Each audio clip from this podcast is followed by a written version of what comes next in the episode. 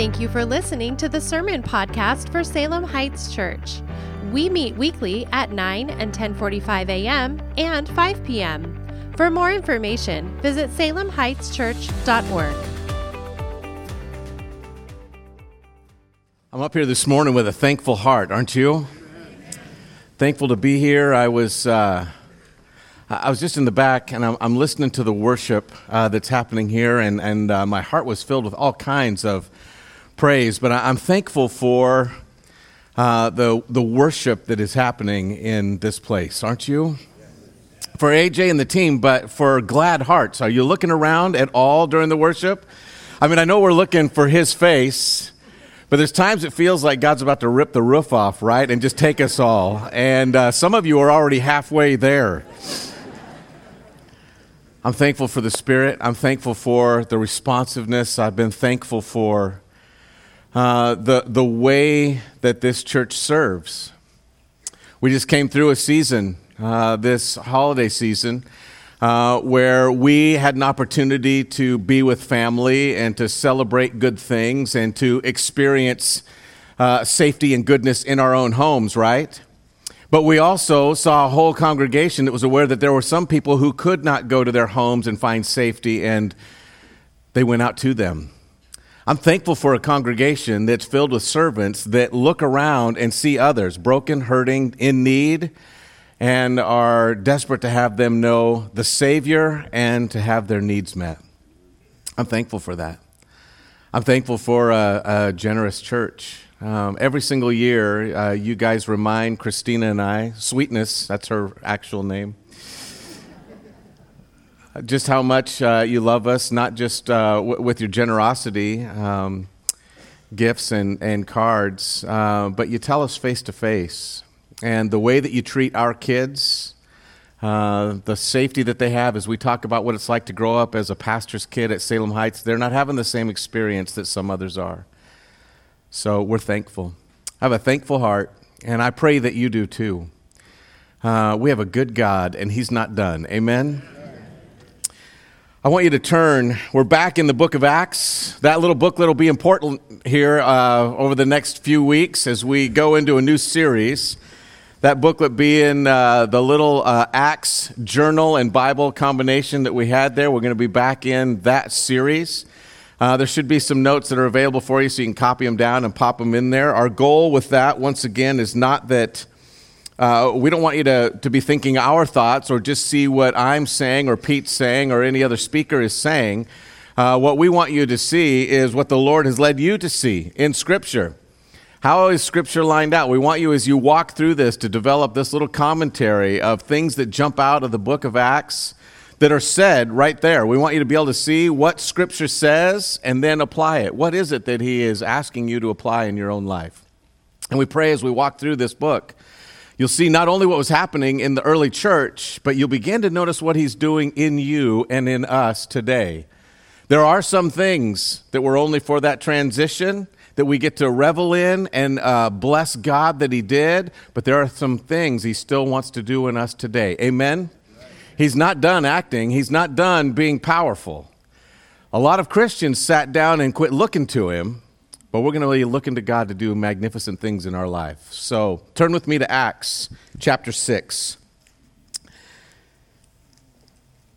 As you're turning there, um, in the early 1800s, the first days of his uh, presidency, uh, Jefferson, uh, third president of the United States, found himself at the edge of uh, the banks of a river with a whole group of travelers. And when he arrived there, uh, uh initially on the beginning of the journey, uh, the river was fine to cross, uh, but it had swollen across its banks. Uh, made passing very difficult, and there was a group of travelers, some by foot, some uh, on horseback, some there uh, with their wagons, and they were all trying to get across this one location. And there was one man who, seeing the swollen river, was uh, deeply concerned. He began to watch as people were going across and having extreme difficulty, some of them getting knocked uh, downstream by uh, just the weight of the water pressing against their horses or against their their rides, uh, however, they were getting across, and was uh, deeply concerned. He began to look around in the crowd, and finally, he picks somebody, and he picks Thomas Jefferson. He says, Will you give me a ride across, sir? And, and uh, he says, Yeah. And he pulls him up onto his horse, and they together make their way across this river. They finally get to the other side. He drops the man off on dry ground, and a group of men gather around very quickly. And they asked, uh, Sir, why were you so audacious as to ask the President of the United States if he would give you the ride? And he's shocked and he says, Well, I didn't know he was the president, but I just looked around at the entire group and he was the only one with a yes face. There's something about having a yes face that is good for leadership. Isn't that true? There's something about having a yes face that invites other people to find out what it is that you are participating in. The group of people that we're about to study this morning were all folks that were already serving. They were already eager, but the indication of Scripture is that they had said yes. It was written all over their face, it was in their countenance, and it was in their actions. And it's a good template for us to take a look at for our own lives. Acts chapter 6. Let's stand and read seven verses together this morning. This is the choosing of the first deacons.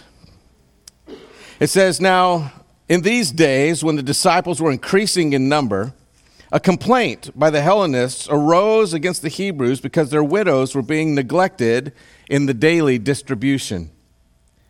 And the twelve summoned the full number of the disciples and said, It is not right that we should give up preaching of the word in order to serve tables. Therefore, brothers, pick out from among you seven men of good repute, full of the Spirit and of wisdom, whom we will appoint to this duty. But we will devote ourselves to prayer and to the ministry of the word. And what they said pleased the whole gathering. That should be underlined.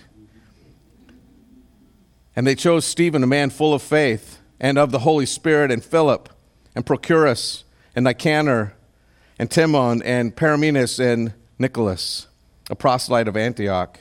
And they set them before the apostles, and they prayed and laid hands on them.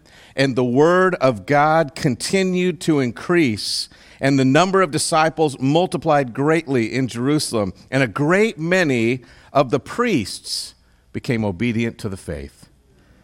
Do you believe that actually happened? It did. You may be seated. Father, as we take a look at this passage, I pray that you'd open our eyes and that we would see this profound moment in church history, uh, a transition that is happening as the work becomes so great and the needs so many, and yet you had a plan that you allowed your men to enact.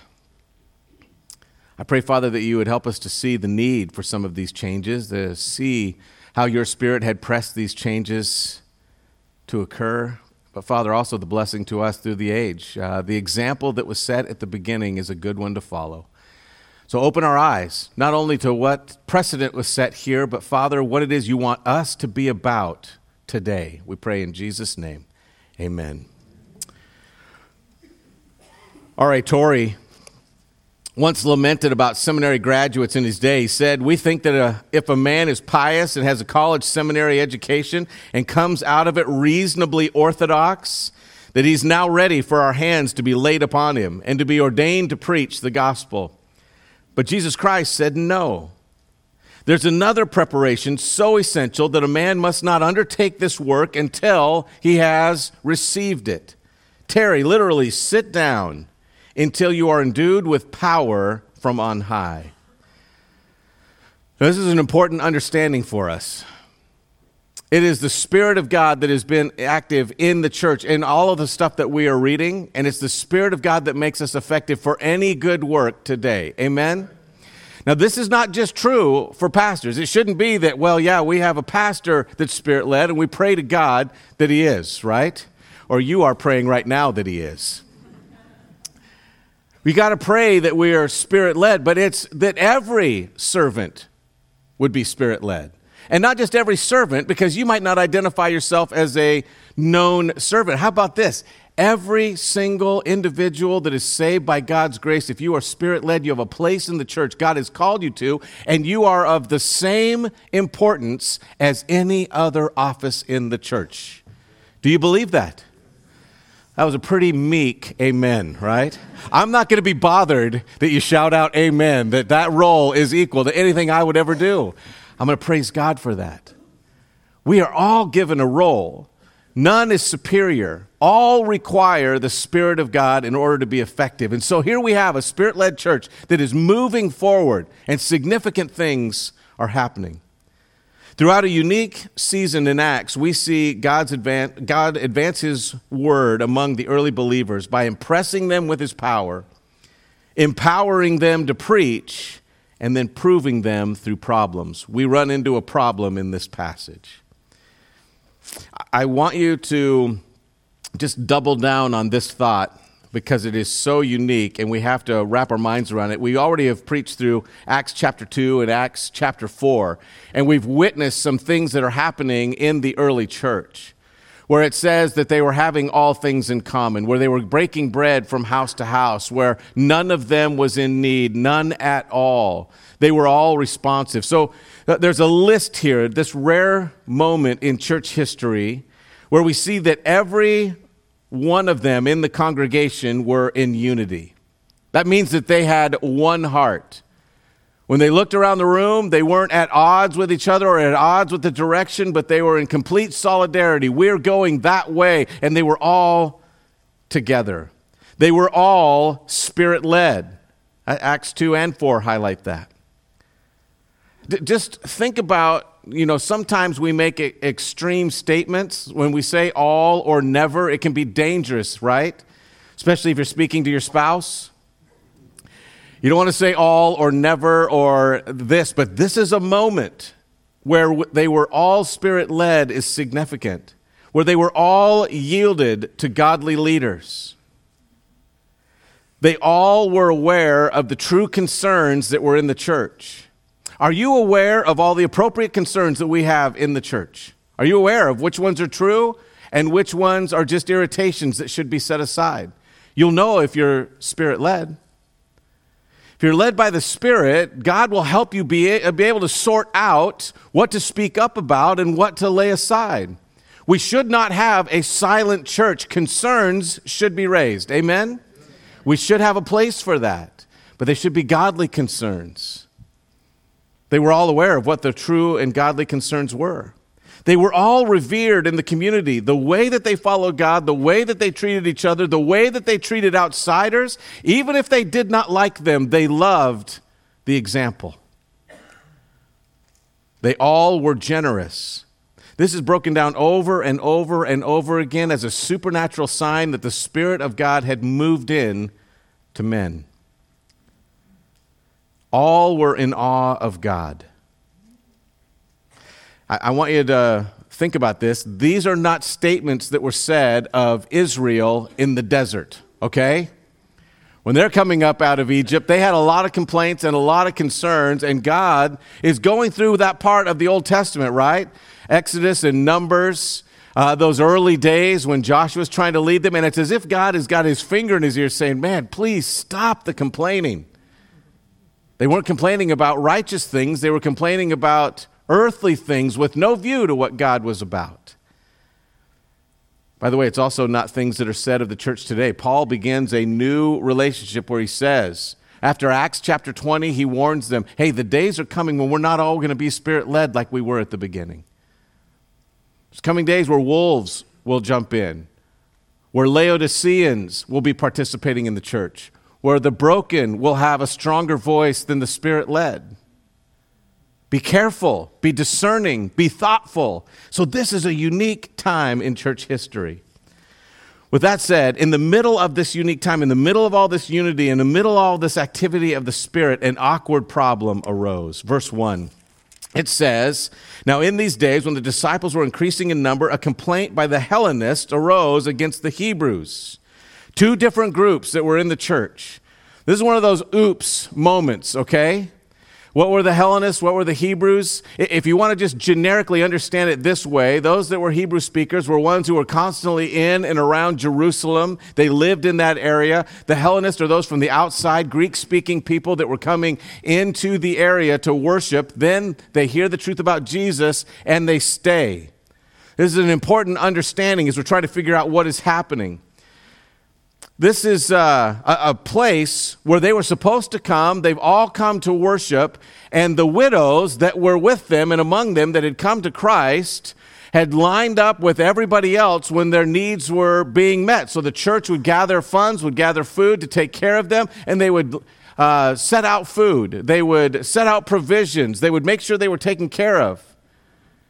And the complaint was that one group was getting taken care of differently than another. The, the word overlooked here does not mean rejected. I want you to understand that. The word overlooked has to do with proximity to those who are handing the stuff out. How is it that you could be overlooked if you were a Greek and have it not be bigotry? Well, if you've lived in an area and you don't have telephones, you don't have communication, you're working on how you get that information out. How do you get your supplies? It's networking, right? I didn't know all of these people, so who do I go to? Well, you know, Biff over here is always taking good care of me, and she goes to Biff, but the Greeks don't know Biff. Biff is not a Greek name. I was trying to pick something that uh, wouldn't offend. The problem in this scenario is logistics, it is not bigotry. You need to understand that. It is possible that an actual need of yours is not getting met in the church, and it's not because people hate you. How often do we jump to bigotry, or they just don't like me, or I'm just not attractive enough to them, or I'm just not important? How often do we go straight to the bottom? In this scenario, that's not what's going on. It's just a matter of logistics. A bunch of the Greek speaking guys didn't know the area. They're coming from the outside also trying to come in to worship because they don't live in the area. They don't have homes in there. And so they're all trying to figure out how to get along together as they're worshiping and learning more about Christ this problem arose, and instantly, instead of being offended at the question, instead of being overwhelmed, the leaders look around and say, Man, that is right. And they begin to address it. But they addressed it in an important way. They started by investigating the priorities, super important. Leadership priorities were clarified in verses 2 and 4. It says the 12 summoned the full number of the disciples and said, Now get this statement and see if it settles good with you in today's church. They met with the full number of the disciples and said, It is not right that we should give up preaching to serve tables. Now, I want you to just think about that and see if you read that as an American with the right voice, all right? When you hear it's not right for us to serve tables, don't raise your hand, but I'm guessing a few of you are getting a little offended at the leaders. Who are they? Look at verse 4. But we will devote ourselves to prayer and to the ministry of the word. Now, the first thing that we have to agree is that wherever transformed hearts are, there is a trail of met needs. Sanctification and servanthood go side by side. All right? If you are saved and you are sanctified, you're going to be looking around at those that are hurting or have less or are broken, and you're going to reach down and meet a need. You're going to reach across and bless a brother. You're going to connect in some way. That is part of what the Spirit of God does. That's important. Transformed hearts meet needs. That is what's going on in this congregation. They are not saying that it is wrong to meet those needs. They're not saying that they are higher than those who meet the needs. They're declaring their calling. I want you to understand without evaluation, bad decisions get made. Do you believe that? Uh, there, there's a website uh, called, uh, or a, a, statement made, uh, Why Women Live Longer Than Men.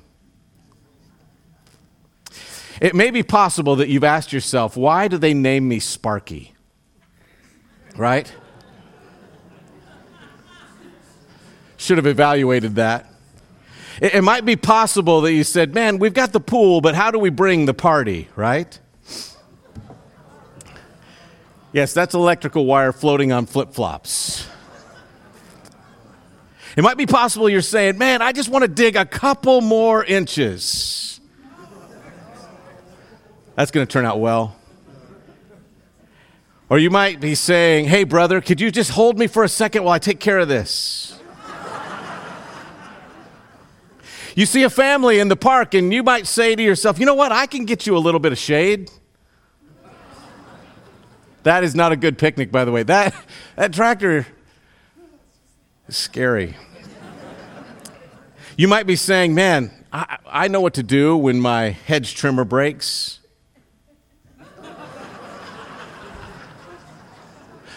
That man's just a genius, is all we're agreeing with right now. Or you might be saying, you know what? I don't want to walk all the way over there. Let's just do it here. yeah, I know. I think I had that surgery. It was super uncomfortable. Without evaluation, bad decisions are made. This is the statement I want us to tackle, and I want us to walk away understanding it perfectly. When they said it is not right, do you know that at that very moment the disciples were not worried what anybody said in regard to that statement? When they said it is not right, they're looking to the living God saying, We've been given an assignment, and we better understand why this explosion of faith is happening. It's not because of us. It's not because of our organization. It's not because of the PR that is pr- produced by doing good things. It's because of the Word of God being activated by the Spirit of God in the lives of the children of God. Amen? And if the Word of God is not rich, we lose our way. Uh, if a train engineer were part of just, you know, had one little box behind him of people, it may be possible for him to stick coal into the engine, right, in the old days of a steam engine, be able to make sure it was going the appropriate speed, and then jump back in the back and be able to serve those that were on the train with him. You add a couple of cars to that, and it gets a little crazy. Can you imagine what the people would say if he neglected the engine and did not put coal in that engine, did not take care to steer it accurately?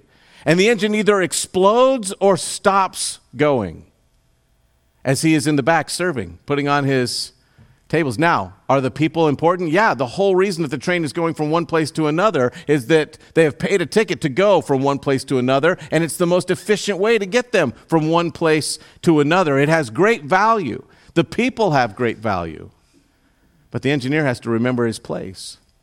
Imagine for a moment a doctor with great bedside manner and they're always at your side.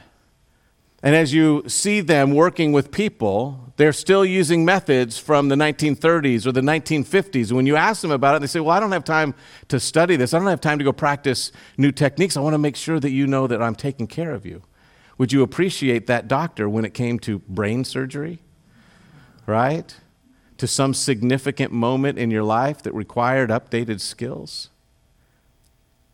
When they say it's not right, they're not saying that it is wrong to serve on tables or it's beneath them to serve on tables. They're saying that our calling is this, and it would be wrong to go against our calling to fulfill your calling. There's somebody here that is called.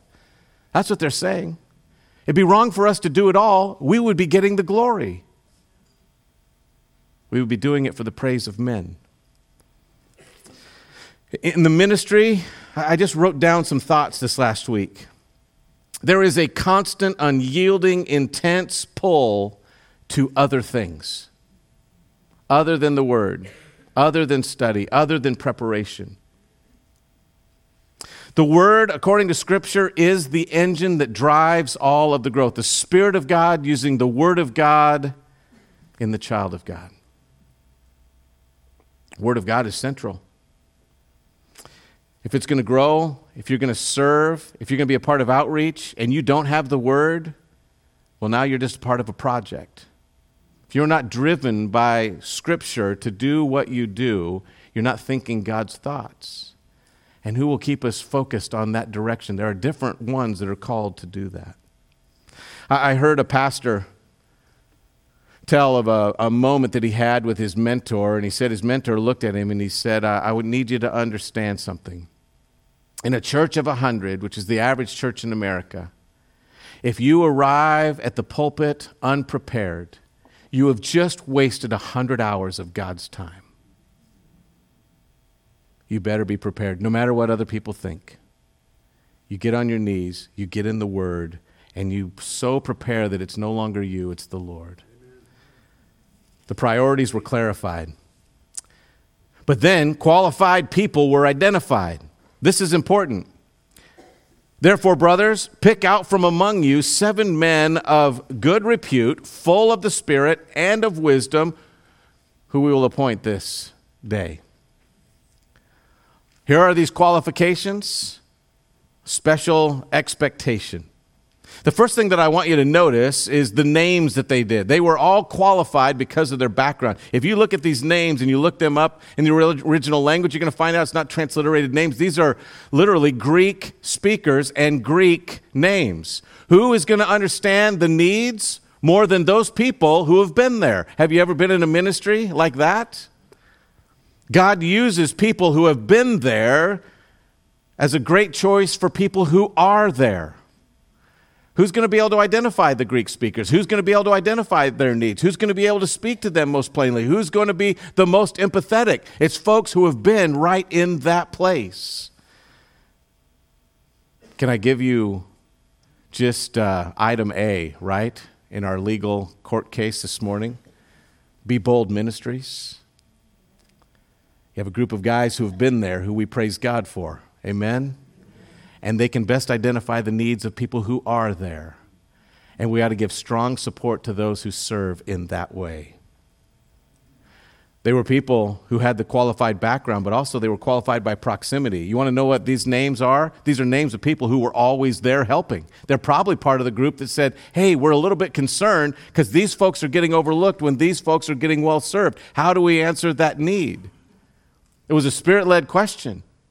How do we take care of the needs of the broken that are in our midst right now? We're missing something, folks. And these people were always there helping, they always had a right attitude.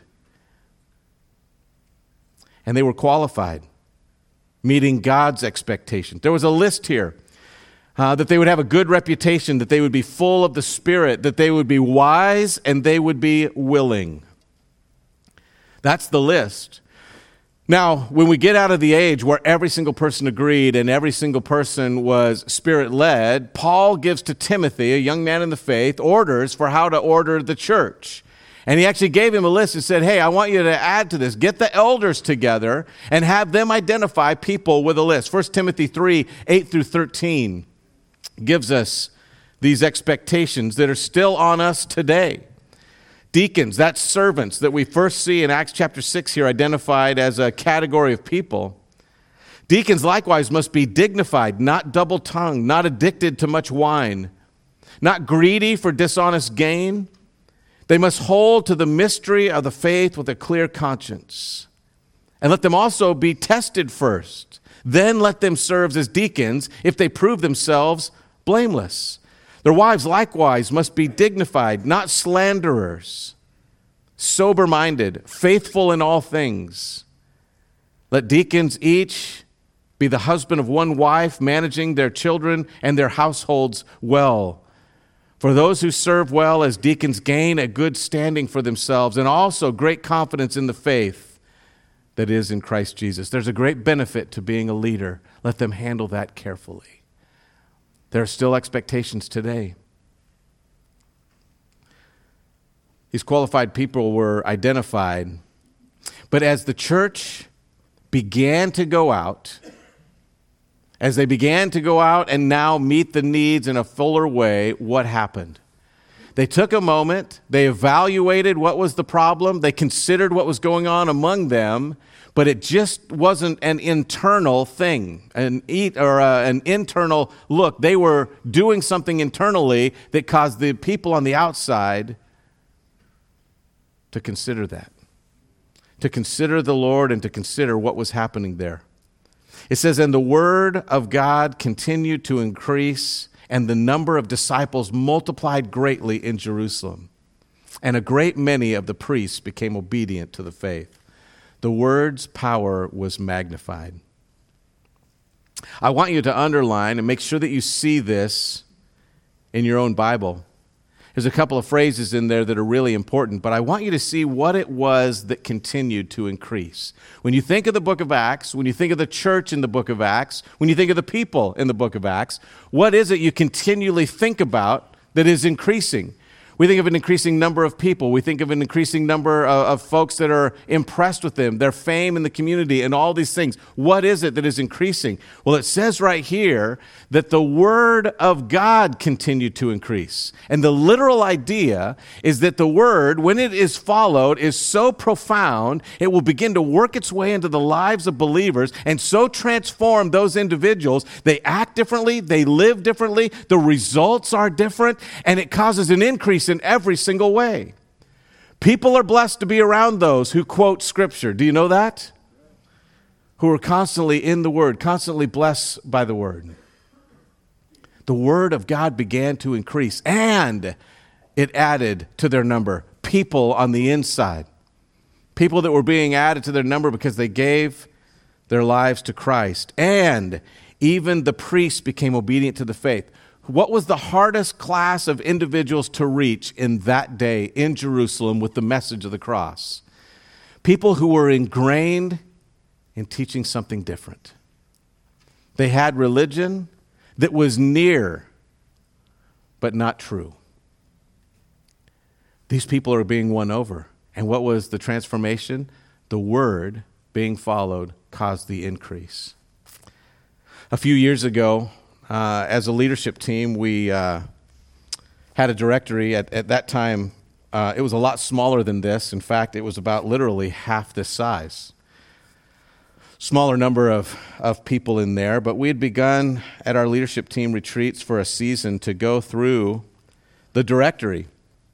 And as elders, uh, we're called to know those people who are here. So we just began to go through name by name uh, do we know this individual? What do we know about that individual? What prayer requests would that individual have?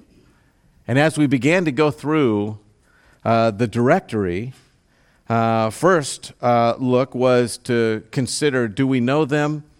Um, do they feel like they have a place? But then we began to ask the question are they plugged in? Our desire was not that we wanted every single person to come in and, and, benefit us, but we wanted every single person in the directory to feel useful. So we began to go through, and what we were shocked by was not just that those that were in the directory were plugged in, but that to many of the names, in fact, the majority of that directory of people who said, We want to be known as a Salem Hider, the bulk of those people were involved in not one, but two or three different ministries serving and blessing and connecting with other people. It was an awesome thing to work through. We are in a church full of people who love Jesus not because they're told to. Do you know that? They love Jesus because he is worthy. And the proof of that is that we're going to serve one another. We're going to bless one another. I have a question for you, a few of them. Uh, I think when uh, I was preparing this message and some of the guys saw the notes, they, they thought maybe this was Poke You in the Eye Sunday. Uh, it's not. My prayer is that this will be a real source of reflection. But when we see what happened, it was very quickly. We aren't told that the church had to go away and try to figure out who was a good leader or try to figure out who was it that was a servant. Instantly, they come back with seven names. You only get seven? Okay, here they are. And they begin to spit them out. It led me to think in my own mind if the church were asked to name people who were spiritually deep, financially generous, filled with compassion, and always serving, would they pick you?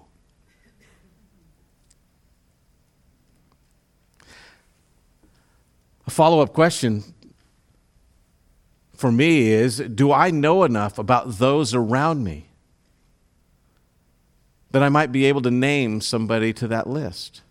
Am I aware of godly servants? Do I know who it is that is constantly concerned for the people around them? For others, and they serve in such a way that God is glorified. And the final question that comes to my mind is Would making a list like this spark jealousy in you or praise? If it sparks jealousy, it's because you're not making that out of the Spirit.